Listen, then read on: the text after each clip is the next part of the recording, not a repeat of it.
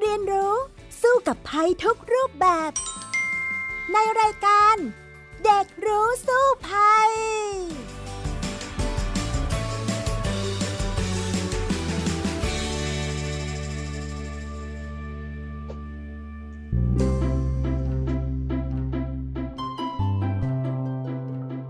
สวัสดีค่ะคุณผู้ฟังคะต้อนรับเข้าสู่รายการเด็กรู้สู้ภัยในวันนี้กับพี่ดารินกำเนิดรัฐ และน้องเอริก ชานุวัตตั้งมนัดวงศ์นะคะ สวัสดีค่ะเอริก สวัสดีครับพี่ดาริน สวัสดีครับคุณผู้ฟังทุกท่าน ค่ะก็ต้อนรับเด็กๆนะคะ แล้วก็คุณผู้ปกครองที่รับฟังรายการเด็กรู้สู้ภัยอยู่ในขณะนี้นะคะ วันนี้สิ่งที่เราจะพูดคุยกันนะคะ ก็จะเป็นเรื่องของโรคภัยไข้เจ็บกันอีกแล้วเอริกอยากจะคุยเรื่องอะไรล่ะคะ วันนี้ ก็จะมีเรื่องของโรคไข้เลือดออกครับพี่ดารินแล้วก็เรื่องของโควิด -19 ครับพี่ดารินอ่าเพราะว่าสองโรคนี้ตอนนี้กำลังฮิตนะ หมายความว่าฮิตเพราะว่ามีการระบาดหนักมากขึ้นในปีนี้เลยนะคะ ถ้าอย่างนั้นแล้วเนี่ยเดี๋ยวเราไปคุยกันเลยในช่วงแรกค่ะ ช่วงรู้สู้ภัย มาถึงช่วงแรกกันแล้วนะคะ วันนี้คุยกัน 2 โรคเลยคือไข้เลือดออกแล้วก็โควิด -19 นะคะ เอาเริ่มกันที่โรคไข้เลือดออกกันก่อนเลย เอริก คิดว่ายังไงบ้างคะสำหรับสถานการณ์ในปีนี้ ช่วงนี้นะครับพี่ดารินส่วนตัวที่บ้านเอริกเนี่ย หน้าบ้านก็จะมักมียุงเต็มไปหมดเลยครับพี่ดาริน และเอริกก็ได้เห็นข่าวนะครับว่าตอนนี้นะครับทางกระทรวงสาธารณาสุขครับ เตือนพบผู้ติดเชื้อไข้เลือดออกเพิ่มขึ้นนะครับ มันเกิดจากอะไรเหรอครับพี่ดาริน เออ จริง ๆ แล้วอะค่ะ ก็ต้องบอกว่า ปีนี้เนี่ยเป็นปีเปียกนะ ก็จะเห็นได้ว่ามีฝนตกหนักเนี่ยต่อเนื่องเลย ตั้งแต่ต้นปียาวมาเรื่อย ๆ เลย ใช่ไหมคะ ฉะนั้นเนี่ยจะเห็นว่า พอฝนตกหนักขึ้น แล้วมีน้ำท่วมด้วย แล้วก็น้ำท่วมขังกันเยอะแยะมากมาย กรุงเทพมหานครเนี่ยก็น้ำท่วมขังหลายจุด หลายแห่งเลยทีเดียวเนาะ ฉะนั้นเนี่ย การที่เรารู้ว่ามีน้ำท่วม แล้วมีน้ำขัง มันก็เป็นแหล่งเพาะพันธุ์ของยุงลาย ซึ่งเป็นตัวพาหะของโรคไข้เลือดออกที่ทุกๆ คนก็น่าจะทราบกันอยู่แล้ว ฉะนั้นเนี่ยไม่แปลกหรอกค่ะ ที่ไข้เลือดออกในปีนี้เนี่ยมันระบาดหนักขึ้นกว่าทุกๆ ปีเนาะก็เป็นเพราะว่ามันมีแหล่งเพาะพันธุ์ของยุงมากขึ้นในปีนี้นั่นเองล่ะค่ะเอริกครับแล้วสถานการณ์ในปีนี้เนี่ยค่ะเห็นว่าเอริกไปศึกษาข้อมูลจากกระทรวงสาธารณสุขมาด้วยเนี่ย หนักมากไหมล่ะคะสำหรับผู้ติดเชื้อในปีนี้คะ ในปีนี้นะครับ ตั้งแต่วันที่ 1 มกราคมปี พศ 2565 จนถึงวันที่ 10 สิงหาคมปี 2565 นะครับ ได้พบผู้ป่วยไข้เลือดออกจำนวน 16,276 รายด้วยกันนะครับ แล้วก็เสียชีวิตทั้งหมด 14 รายนะครับ โดยที่กลุ่มอายุที่เสียชีวิตนะครับก็คือ 35 ปีขึ้นไปนะครับ ซึ่งมากกว่าปีที่ผ่านมาในช่วงเวลาเดียวกันถึง 2.2 เท่ากันเลยทีเดียวครับพี่ดาริน อืม สาเหตุเรื่องนี้นะคะก็น่าจะมาจากที่เราคาดการณ์ละค่ะว่าฝนตกหนักมากขึ้นน้ำท่วมขังมากขึ้น ก็แหล่งเพาะพันธุ์ของยุงก็มากขึ้น ฉะนั้นเนี่ยยุงลายซึ่งเป็นพาหะของเจ้าโรคไข้เลือดออกเนี่ยก็เลยมีมากขึ้นด้วยล่าสุดนะคะ ข้อมูลจากอธิบดีกรมควบคุมโรคเนี่ยบอกว่าไข้เลือดออกเนี่ยระบาดหนักแล้วก็ ทำให้มีคนเสียชีวิตมากกว่าปีที่แล้วเนี่ยประมาณ 2 เท่ากว่าเลยนะ ซึ่งก็เรียกว่ามีคนเสียชีวิตมากทีเดียว แล้วจังหวัดที่มีผู้ป่วยมากที่สุด5อันดับแรกอะ่ะ ก็คือแม่ฮ่องสอนเชียงใหม่อุบลราชธานีตาก แล้วก็ศรีสะเกดค่ะ ก็น่าสังเกตได้ว่าจังหวัดเหล่านี้นะ ก็มีสถานการณ์เรื่องของน้ำท่วมด้วยอ่าถ้าเราสังเกตดีๆ ทางด้านของเชียงใหม่ หรืออุบลราชธานีเนี่ยก็จะมีน้ำท่วมกันหลายระลอกเลย เดาได้เลยค่ะว่าน่าจะมีแหล่งเพาะพันธุ์ของยุงมากขึ้น นั่นแหละก็เลยทำให้วงรอบของการระบาดปีนี้เนี่ยมันมากขึ้นไปด้วยเนาะซึ่งเอริกเองเนี่ยเคยเป็นโรคไข้เลือดออกบ้างไหมล่ะคะรู้ไหมคะว่าอาการมันเป็นยังไงบ้างเอริกเนี่ยส่วนตัวยังไม่เคยเป็นโรคไข้เลือดออกเลยนะครับพี่ดาริน แต่ว่าเอริกก็เคยเห็นเพื่อนๆที่โรงเรียนรวมไปถึงว่าญาติพี่น้องเนี่ยก็เคยเป็น โรคไข้เลือดออกมาบ้างเหมือนกันครับพี่ดาริน อ่าถ้าอย่างนั้นเนี่ยลองเล่าให้ฟังหน่อยสิคะว่า อาการของคนที่เป็นไข้เลือดออกเนี่ยเป็นยังไงบ้างล่ะคะ อาการก็จะมี 3 ช่วงนะครับ ได้แก่ 1. ระยะไข้ 2-7 วันนะครับ ผู้ป่วยเนี่ยจะมีไข้สูงเกือบตลอดเวลา แล้วก็เบื่ออาหาร คลื่นไส้ อาเจียนปปวดท้อง มักมีหน้าแดงแล้วก็อาจจะมีผื่นหรือว่าจุดเลือดออกมาตามลำตัวแขนขาครับ 2นะครับก็คือระยะช็อก ระยะนี้ไข้จะเริ่มลดลงนะครับ แล้วก็ผู้ป่วยจะเริ่มซึมนะครับเหงื่อออกมือเท้าเย็น ชีพจรเต้นเบาแต่ว่าเร็ว ปวดท้องนะครับ โดยเฉพาะบริเวณใต้โครงขวานะครับ ปัสสาวะออกน้อย อาจจะมีเลือดออกง่าย เช่นมีเลือดกำเดาไหลนะครับ อาเจียนเป็นเลือดอุจจาระมีสีดำในรายที่รุนแรงนะครับ ก็มักจะมี ความดันโลหิตต่ำ ช็อกแล้วก็อาจจะถึงตายได้ ระยะนี้นะครับ มักจะกินเวลา 24-48 ชั่วโมง ซึ่งผู้ป่วยแต่ละรายเนี่ย จะไม่จำเป็นต้องรุนแรงแล้วก็เข้าสู่ภาวะช็อกทุกรายนะครับ แต่ว่าในผู้ป่วยไข้เลือดออกที่อาการไม่รุนแรงเนี่ย เมื่อไข้ลดก็จะมีอาการดีขึ้น รับประทานอาหารได้เข้าสู่ระยะฟื้นตัวนะครับ มาถึงระยะสุดท้ายนะครับ ระยะฟื้นตัว อาการต่างๆก็จะเริ่มดีขึ้น ผู้ป่วยก็จะรู้สึกอยากรับประทานอาหารมากขึ้นนะครับ ความดันโลหิตสูงขึ้น แล้วก็ชีพจรเต้นแรงขึ้น แต่ว่าช้าลงนะครับ ปัสสาวะมากขึ้นและบางรายนะครับ ก็จะมีผื่นแดงแล้วก็จุดแดงนะครับ เล็กๆตามลำตัวครับพี่ดาริน ค่ะ อันเนี้ยสารภาพว่าพี่ดารินเคยเป็นไข้เลือดออกนะ แล้วก็เป็นอาการเหล่านี้มาทั้งหมดเลยนะคะก็ตอนแรกๆเนี่ยที่พี่ดารินเป็นเลยนะจากประสบการณ์ก็คือจะไข้สูงมาก แล้วก็รู้สึก อ่อนเพลียมากๆเลยค่ะ ไม่ค่อยไอจริง ๆ นะเหมือนที่เขาบอกแหละ ไม่ค่อยมีน้ำมูกด้วย แต่ว่าไข้อะมันสูง แล้วก็แบบรู้สึกว่าไม่สบายหนักมากอย่างเงี้ยค่ะ ก็นอนพักกันไปหลายวันเลยนะสัก5-6วัน แล้วหลังจากนั้นนะคะ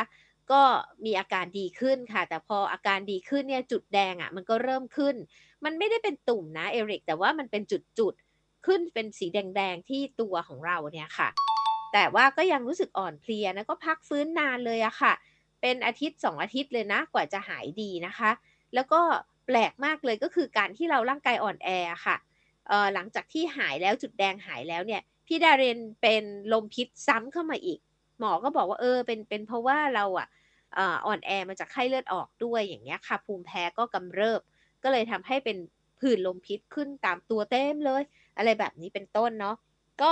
เป็นโรคที่ต้องระมัดระวังค่ะ เพราะว่าถ้าเป็นหนักๆเนี่ยก็เสียชีวิตได้นะ ฉะนั้นเนี่ยทางที่ดีพี่ดารินว่าเราต้องป้องกันเอาไว้ก่อนนะคะ ไม่ให้เกิดโรคไข้เลือดออก เอริกรู้ไหมล่ะคะว่าวิธีป้องกันตัวเองจากไข้เลือดออกเนี่ยต้องทำยังไงบ้างล่ะคะ?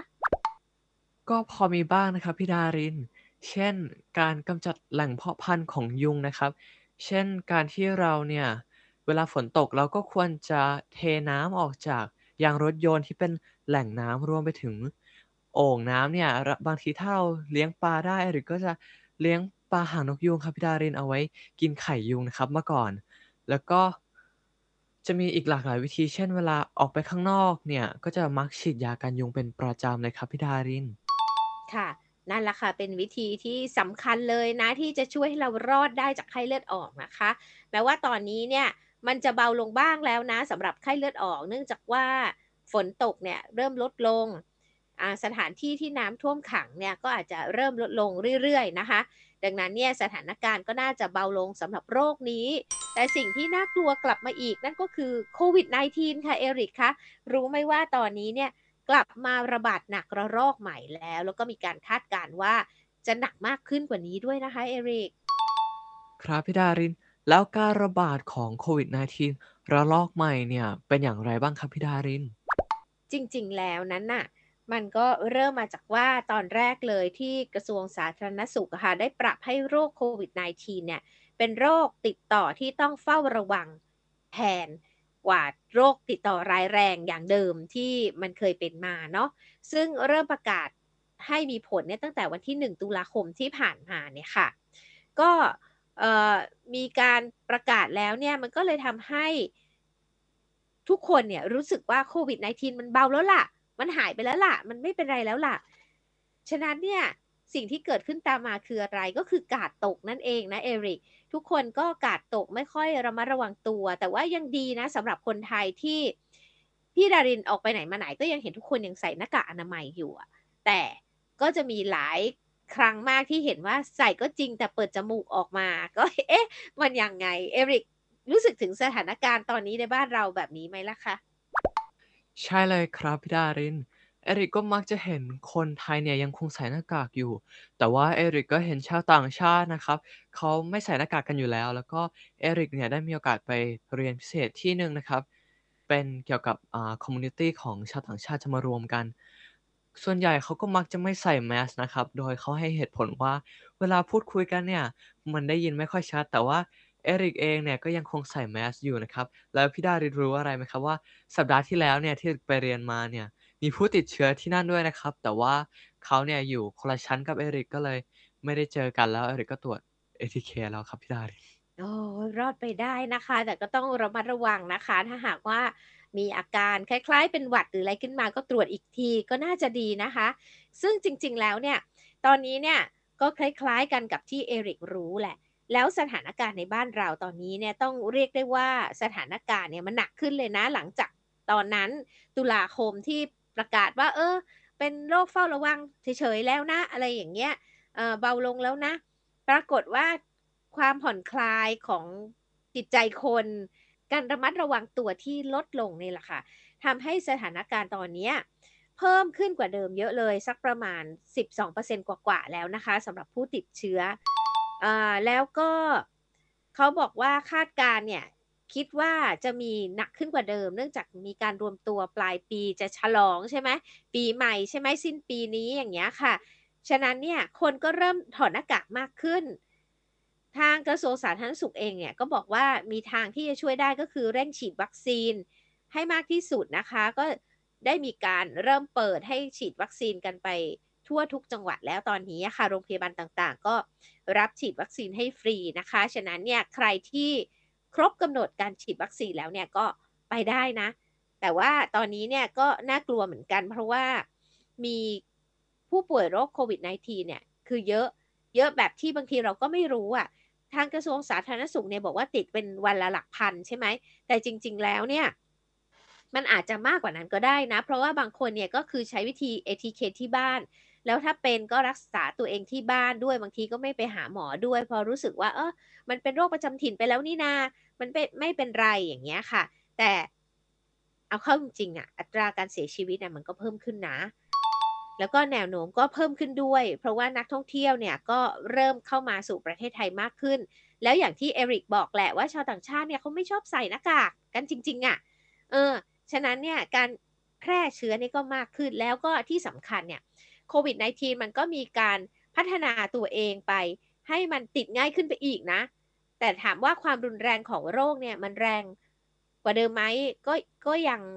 ยังไม่เป็นอย่างนั้น เพียงแต่ว่าก็มีผู้ที่เป็นแล้วเสียชีวิตก็มีมีข่าวว่ามีผู้เสียชีวิตในบ้านก็หลายคนอย่างเงี้ยค่ะ อันเนี้ยก็ต้องระวังอันตรายเหมือนกันนะเอริกคิดว่ายังไงบ้างคะ ใช่เลยครับพี่ดาริน เอริกก็รู้สึกว่า มันเป็นเรื่องที่เราเนี่ยไม่ควรกาดตกเลยนะครับ แล้วก็ถ้าอย่างเงี้ยทำให้เอริกมองเห็นว่า ระลอกนี้เนี่ยมันค่อนข้างจะรุนแรงกว่าระลอกอื่นมากๆเลย เพราะว่าเอริกรู้สึกว่าเมื่อคนกาดตกเนี่ยมันก็จะติดเชื้อกันได้ง่ายขึ้นจริงไหมครับพี่ดาริน จริงเลยล่ะค่ะ แล้วก็ไม่ได้เป็นแค่บ้านเรานะเอริกนะ เนื่องจากว่าเราก็กดดันกันมานานหลังจากที่ปิด ประเทศกันมาเยอะแยะมากมายใช่ไหมต้องหลายปีแล้วที่ผ่านมาเนี่ยสองสามปีแล้ว ฉะนั้นเนี่ยถึงเวลานี้คนก็ไม่อยากจะอดทนอีกแล้วกับการกักตัวเอง ใส่หน้ากากล้างมืออะไรใช่ไหมก็กัดตกกันทั่วโลกแหละ แล้วสิ่งที่สำคัญก็คือตอนนี้รู้ไหมว่าประเทศไหนบ้างที่มีการติดเชื้อมากที่สุดในโลกล่ะคะ ก็จะมีจีน อ่า เกาหลีแล้วก็ญี่ปุ่น ใช่ไหมครับพี่ดาริน ใช่แล้วล่ะค่ะ ซึ่งเชื่อไหมว่าเอริกจีนนี่นะเขายังไม่เปิดประเทศเลยนะ ยังไม่ได้ปล่อยให้นักท่องเที่ยวเขาออกมาเลย แล้วก็ยังไม่ได้เปิดรับใครเข้าไปมากนัก ยังใช้มาตรการเข้มข้นมากๆอยู่นะคะ ยังปิดประเทศอยู่ แล้วก็มีการล็อกดาวน์ด้วยในบางพื้นที่ที่เกิดการระบาดหนักอย่างเงี้ยจนบางที่เนี่ยนะเขาเกิด ความกดดันของชาวบ้านเนี่ยออกมาประท้วงแล้วว่าไม่อยากให้ล็อกดาวน์ขนาดนั้นว่าห้ามออกจากบ้านให้ออกไปได้แค่หาหมอซื้ออาหารเลยนี่เขาไม่ไม่ไหว เพราะว่าทนมานานอย่างเงี้ยแต่ก็ยังระบาดหนักที่สุดในโลกสำหรับจีน ก็อาจจะเป็นเพราะว่าเขาเป็นประเทศที่มีประชากรมาก มากที่สุดในโลกประเทศหนึ่งด้วย แล้วก็มีเกาหลีแล้วก็ญี่ปุ่นอีกสองประเทศเนี้ยก็คือเปิดประเทศเต็มที่กันแล้ว แล้วก็แน่นอนว่าคนอยากเที่ยวก็ไปกันเยอะมาก คนไทยก็ไปเยอะมากด้วย อย่างเกาหลีเนี่ยเยอะมากจนครั้งก่อนเนี่ยเราจะได้ฟังข่าวว่ามีการเหยียบกันตายเลยใช่ไหมคะอ่าเป็นโศกนาฏกรรมดังระดับโลกเลยของเกาหลี แต่สิ่งที่ตามมาคือโควิดก็ติดหนักมากด้วยนะ แล้วก็ญี่ปุ่นก็เหมือนกันอ่าครั้งนี้เนี่ยติดหนักมาก แล้วก็เริ่มจากทางด้านบนของประเทศก็คือฮอกไกโดด้วย คือจริงๆ ต้องรู้ว่าโควิด -19 น่ะ มันชอบความหนาวนะ ยิ่งที่ไหนหนาวเนี่ย มันยิ่งมีการระบาดหนักขึ้น แล้วก็เชื้อมันฝังตัวอยู่ในอากาศหนาวได้ดีด้วยอะค่ะ พอตอนนี้ก็เลยเริ่มระบาดกันหนักมาก และที่สำคัญอะพี่ดารินก็เพิ่งไปเที่ยวที่ญี่ปุ่นแล้วก็เพิ่งกลับมาด้วยนะ ก็เลยอยากเล่าให้เอริกฟังเหมือนกันว่าสถานการณ์เป็นยังไงบ้าง เอริกสนใจยังไงบ้างล่ะคะสนใจมากๆเลยครับพี่ดาริน เพราะว่าเอริกเองก็รู้สึกว่าประเทศญี่ปุ่นเนี่ยมีวัฒนธรรมที่น่าสนใจแล้วก็น่าท่องเที่ยวมากๆเลย เอริกก็เลยอยากรู้นะครับว่า เขามีมาตรการการป้องกันโควิด -19 อย่างไรบ้าง เพราะว่าอย่างประเทศเขาเนี่ยเราก็รู้ว่าคนทุกคนเนี่ยก็ค่อนข้างอยากไปเที่ยวมาก ๆ เลยใช่ไหมครับพี่ดาริน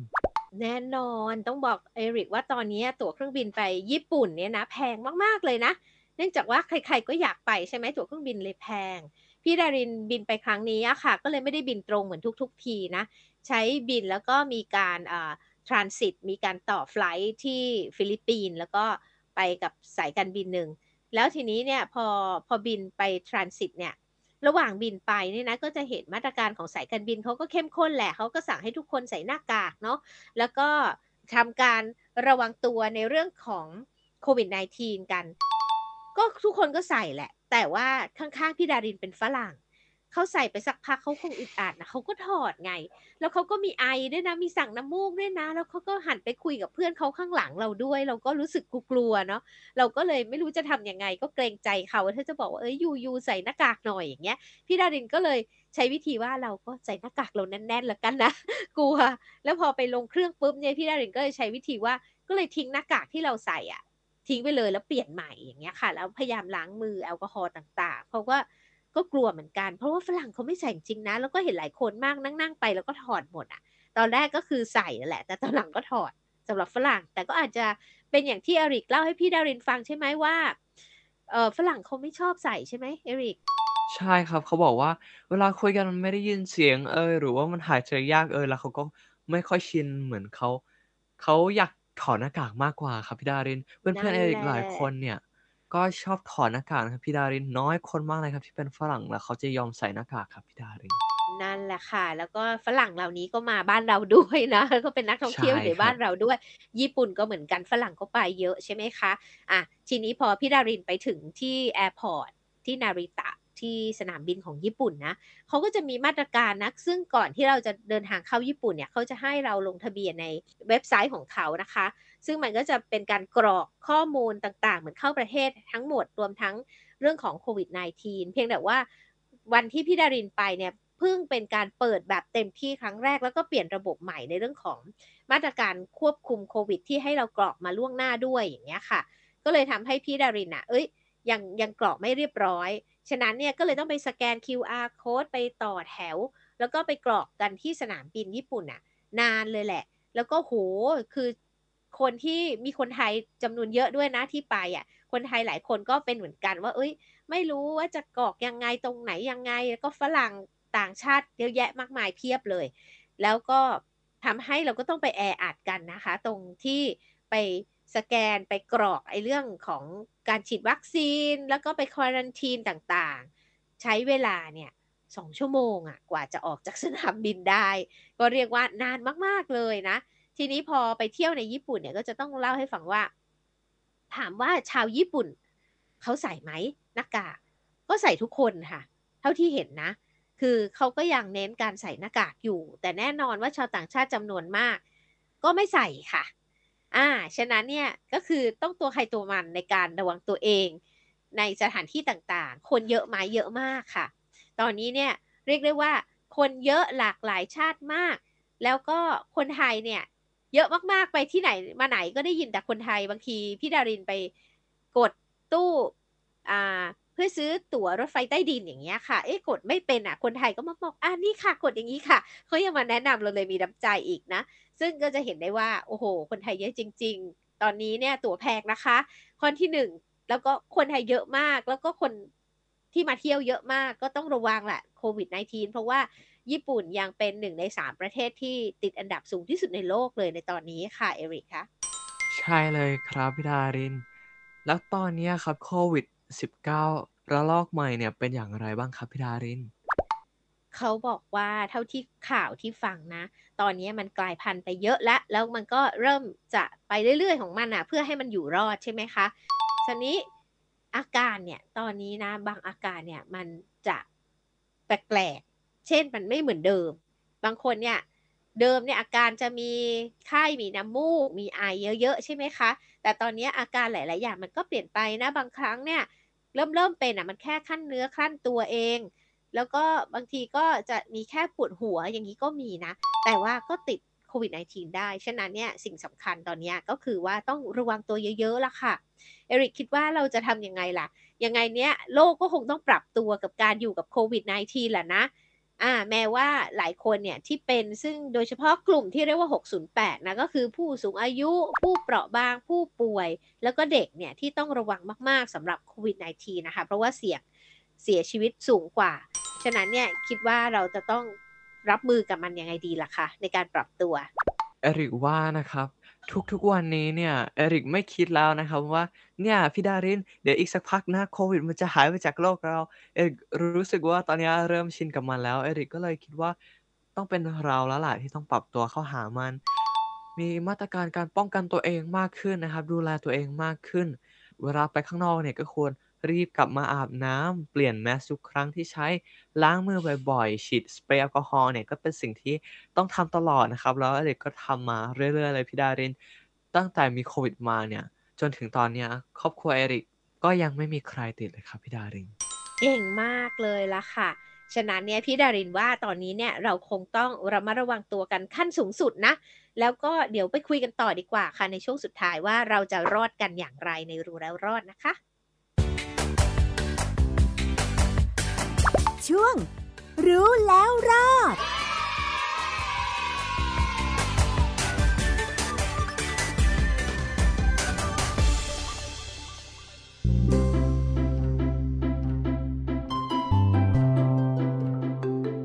มาถึงช่วงสุดท้ายกันแล้วล่ะค่ะมาเน้นย้ำกันหน่อยในการรอดจากโรคภัยไข้เจ็บนานาชนิดที่ตอนนี้รู้สึกเยอะเหลือเกิน ในช่วงแรกเราคุยกันเรื่องของไข้เลือดออก เอริกย้ำอีกทีนึงนะ ว่าไข้เลือดออกเนี่ยเราต้องระวังตัวแล้วก็ป้องกันตัวเองให้รอดได้ยังไงคะ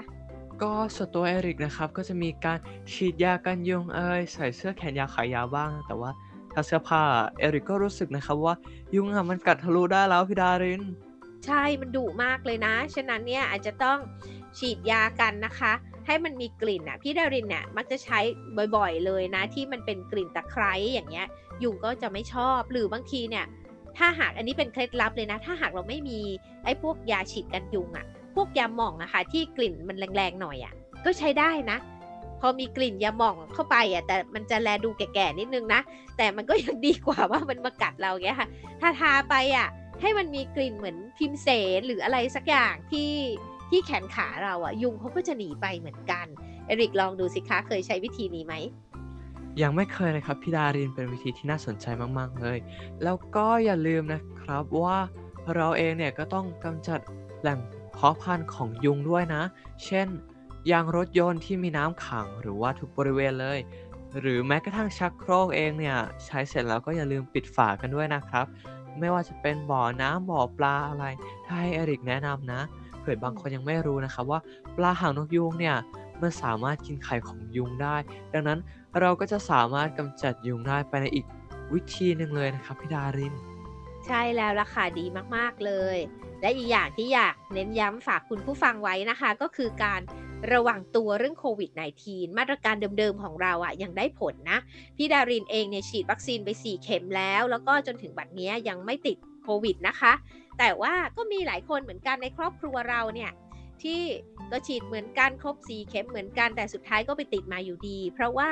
ออกไปในที่ต่างๆ ไปเจอผู้คนเยอะแยะใช่ไหมล่ะ แล้วก็ไปในที่ชุมนุมชน คนเยอะๆ ฉะนั้นเนี่ยก็ติดมาโดยไม่รู้ตัวโดยไม่รู้ว่ามาติดมาจากใครตรงไหนยังไงก็มีค่ะ หลายๆ คนก็เป็นอย่างนั้นนะ ฉะนั้นเนี่ยมันใกล้ตัวเรามากขึ้นเรื่อย ๆ แล้ว พี่ดารินก็ ไม่รู้จะทำยังไงเหมือนกัน ก็ไปหลาย ๆ ที่อย่างที่เสี่ยงอย่างญี่ปุ่นก็เพิ่งไปมาอย่างนี้นะ ก็ไม่รู้ว่าจะรอดไม่รอดนะ แต่ณขณะนี้ก็ยังรู้สึกว่าโอเคอยู่นะคะ ก็เอาเป็นว่าแนะนำว่าถ้าเราไปในพื้นที่เสี่ยง ก็หลังจากเรากลับมาสักสองสามวันนะลองเช็คตัวเองดูค่ะ ว่าถ้าสมมุติมีเอ๊ขั้นเกินขั้นตัวหน่อย หรือว่าปวดหัวหน่อยเจ็บคอหน่อยเนี้ยเช็คดูหน่อยไหม ATK ว่าเราเป็นโควิดหรือเปล่า นะคะ แล้วก็ถ้าเป็นเนี่ยก็รีบไปหาหมอค่ะ อย่าชะล่าใจ เพราะว่าบางคนเนี่ยเป็นหนักๆแล้วเนี่ยมีบางคนเหมือนกันที่แบบเสียชีวิตในคอนโด หรือว่าเสียชีวิตที่บ้านเพราะอยู่คนเดียวอย่างนี้ก็มีเนาะแล้วก็ถ้าหากเป็นแล้วอะ่ะมีคำแนะนำจากแพทย์เหมือนกันนะ รู้สึกว่าเป็นไม่เป็นไม่รู้ยังไม่ได้ตรวจ ATK ไม่รู้ แต่ว่ารู้สึกว่าเอ๊ะขั้นเนื้อขั้นตัวแล้วนะอะไรอย่างเงี้ย คุณหมอเขาแนะนำนะคะว่ามีฟ้าทลายโจรติดไว้ที่บ้าน แล้วก็ทานเลย ทานไปจนรู้สึกว่าเออดีขึ้น สมมุติมันดีขึ้นแล้วเนาะก็ค่อยหยุดนะคะ ฟ้าทลายโจรเนี่ยทานได้ดีเลย แต่เอ๊ทานไปทานมาเอ้ยอาการไข้อาการหวัดอะไรต่างๆหนักขึ้นอย่างเงี้ยก็ไปพบแพทย์ดีกว่า จะได้รักษากันทันท่วงที ได้ข่าวว่าตอนนี้เนี่ยทางกระทรวงสาธารณสุขก็บอกว่าจะพยายามเน้นการให้ยาต้านไวรัสได้มากขึ้นนะคะ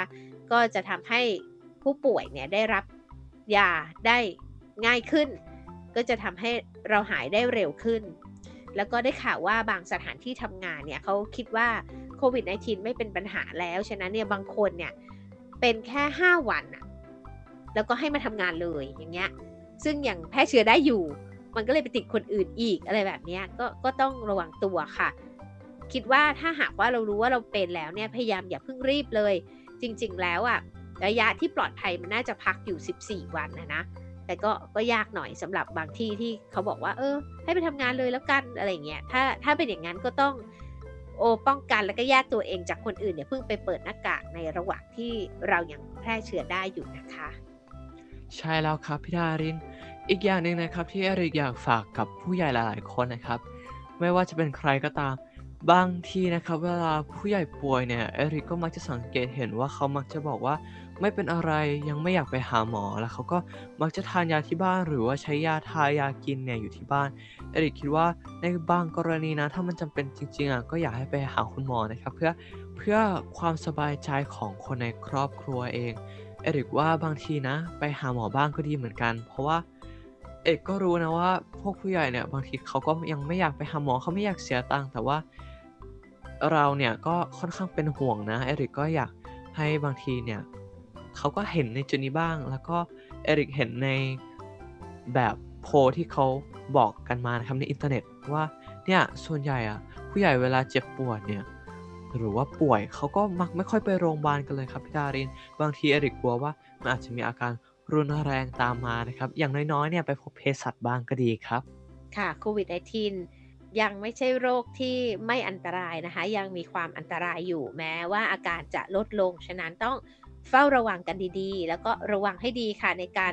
รวมกลุ่มคนเยอะๆ ช่วงนี้ละจะทำให้การระบาดเนี่ยหนักขึ้นได้นะคะ เอาละค่ะ วันนี้เวลาของรายการเด็กรู้สู้ภัยหมดลงแล้ว พี่ดารินและเอริกลาไปก่อนนะคะ หวังว่าทุกคนจะปลอดภัย แล้วก็มีสุขภาพดีนะคะ สวัสดีค่ะ สวัสดีครับ ติดตามรายการได้ทางเว็บไซต์และแอปพลิเคชันของไทย PBS Podcast Spotify SoundCloud Google Podcast Apple Podcast และ YouTube Channel ของไทย PBS Podcast Thai PBS Podcast We the World We the Voice